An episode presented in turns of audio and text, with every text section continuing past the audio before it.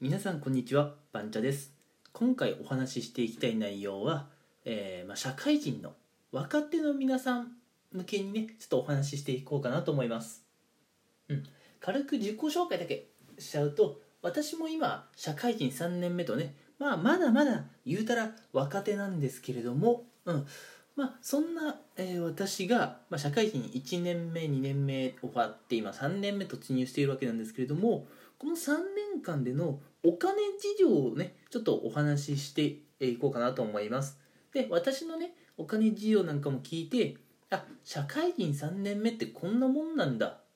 うん、っていうふうにね、えーまあ、もし私と年が近い方いれば参考にしてもらえればと思いますしあ今の、まあ、1年目とか2年目3年目ってそういうもんなんだというふうにね、えーまあ、過去の自分と比較したいっていう方はねぜひ比較材料にねしていただければいいなと思います。それでは、えー前置き長くなりましたが早速話の方に入っていこうと思います。うん。えーまず突然なんですけれども今ね社会人の,、うんまあ、あの若手の皆さん大体1年目から3年目ぐらいのことはね、えー若手って呼ばれるとは思うんですがこの社会人の若手の方が1年間に大体どれくらい貯金をされているのかっていうのを皆さんご存知でしょうか？うん。ここねまず若手の方すごい、えーまあ、知りたいところなんじゃないかな、うん、周りはどうで自分はどうでっていうところはすごく気になると思います。うん。であのネットなんかでね見てみると社会人、えーの、まあ、1から3年目という若手の皆さんって大体年間で50万円くらいはね貯金できているって話なんですよ、うん、ただこれってあくまで平均なんですね。平均50万っていうことはまあ全く貯金できていない0万円の人もいればいや年間100万円くらい貯金できてますっていう人も実際いるんですね。うん。いやこれもいます。これ確かな話なんですけれどもじゃあどういう人は貯金が0万円でどういう人は貯金が100万円なのかって話をねもうしちゃいたいんですけれどもこれ結構分かりやすいです。うん。まああくまでねえーまあ一つの参考っていうかねこれに限った話ではないと思うんですが、うん、会社の寮に入っている方であったり実家から会社に通勤されていていわゆるこう家賃がね不要だという方は、うん、あの大体年間100万円近く貯金できていますよと答える方が多いですね。うん。その一方で社会人1年目からアパートを借りて、うんえーまあ、会社に行っている方はもうね、えー貯金がほぼゼロですというようなね、えー回答をするケースが多いです、うん、8割9割こんなもんだと思います、うん、実際私は、えー会社がね用意してくれた、まあ、社宅といいますかね寮に入っていたので、えー家賃0円ではなかったんですけれども激安で寮に住んでいました。うん。で私はまあ家賃本当に激安であと生活費とかね、えーまあ娯楽とかはまあ人並みっていうレベルだったので年間で7080くらいですかね、うん、1年目2年目3年目と。うん。まあ年間毎年毎年7080くらい貯金できていました。だからマジで若手の方ってどこに住むかどこに住むかだから実家とか寮とかあるいは自分で契約してアパートに住むのか。これでも貯金ができるかできないかは決まってくると思います、うん、もちろんね、えーまあ、どっか自分でアパート見つけてそこを契約してそこに住んでも貯金できている方は貯金できています、うん、実家暮らしとか、えーあるいはねまあ激安の寮に入っていても貯金できていない方は貯金できていません。これはねやっぱお金の使い方の問題だと思いますようん、やっぱり外食とかだと高くついちゃうのに外食が多い方は貯金できていないとか。ね、うん、あるいはこう家でねこうお茶作ってくればすごいね安く済むのに水筒を用意してお茶を持ってこればすごく安く済むのにいつもいつもコンビニにお世話になっているような人はやっぱ貯金できないです。うん。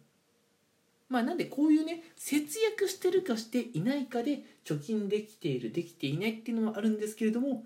やっぱり多くの方は家賃が問題で、えー貯金ができているできていないっていう問題にね直面しちゃうんですよ。で本当にね、えーまあ、若手の方って年間50万円くらい貯金できているんですが平均っていう言葉は本当怖いですよね、うん、正直若手の方で、えー、毎年50万近く貯金しているよって方は正直ほぼいません。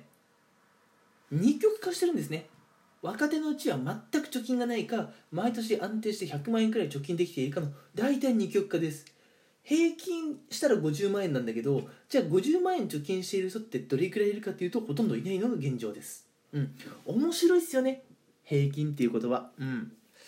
えー、面白いと思います。うん。なんであのー、もし貯金をしたいなとか思っている方は、まあ、可能であればね、えー、実家から通ってみるとかあるいはね会社が寮を用意してくれているのであれば寮に入ってみるっていうのも、まあ、方法の一つかなと思いますがまあもちろんねなかなかそうはいかない方もいるでしょう、うん、あの自分でアパートをね探してそこに契約してそこから、えー、会社に行かざるを得ない人ももちろんいると思うので、うん。まあ、このお家賃の問題というのはなかなか大変だと思うんですけれどももし可能であればねここを見つめ直してもらえると、えー、こう貯金がねもう桁違いにできてくると思います、うん。まあ、家賃っていうところはねどうもこうもならなかったら、えー、まあ娯楽とか飲食っていうところでね節約を頑張るしかないんですけれども、うん、若手っていうのはとりあえずそういうもんだよっていうのを、えー、皆さん知っておいてもらえればどっかで参考になるんじゃないかなと思います、うん、なので、まあ、若手の皆さんでね俺貯金がゼロなんだけど俺がおかしいのかなって思っている方もいるかもしれませんが、まあ、生活によっては仕方ないですよ、うん、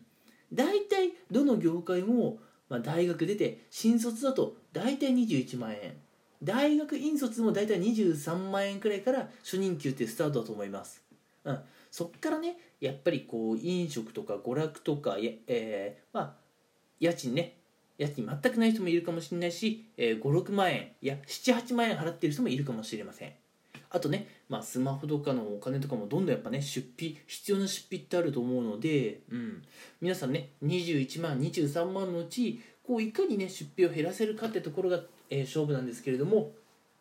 やっぱもともとの収入が少ないので貯金すること自体はかなり難しいですよね。うん、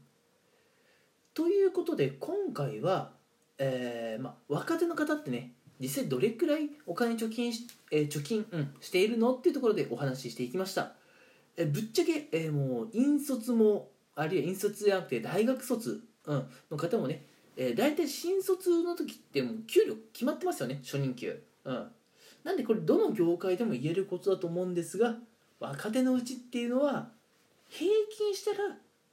貯金額50万円くらいなんだけれども、うん、それはあくまで平均っていう言葉に頼っちゃったからであって、うん、実際若手の人っていうのは全く貯金ができていない0万円税かあるいは毎年100万円くらい貯金できていますって方が多いです。うん、私はね寮に入っていて、えー、ちょっとだけね家賃払っていたので100にはいかなかったけどその手前ぐらいまでは毎年貯金できていましたと、うん。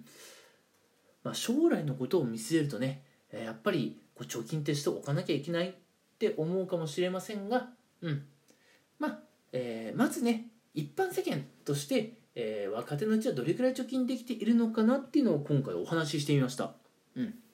えー、次回以降はじゃあ、えー、我々若手はどうやってお金を貯金するのかあるいは、えー、貯金以外にどうやってお金を増やせばいいのかなっていう話をちょっとしていこうとも思いますしそうですね。また、えー、お金に絡む話っていうのはねやっぱり結構面白いもので、うん、また何かネタがあればねどんどんお話ししていこうかなと思います。それでは今回はねどの業界でも言える若手の方の貯金事情っていうものをお話ししていきました。それでは皆さん今回も最後まで聞いてくれてありがとうございました。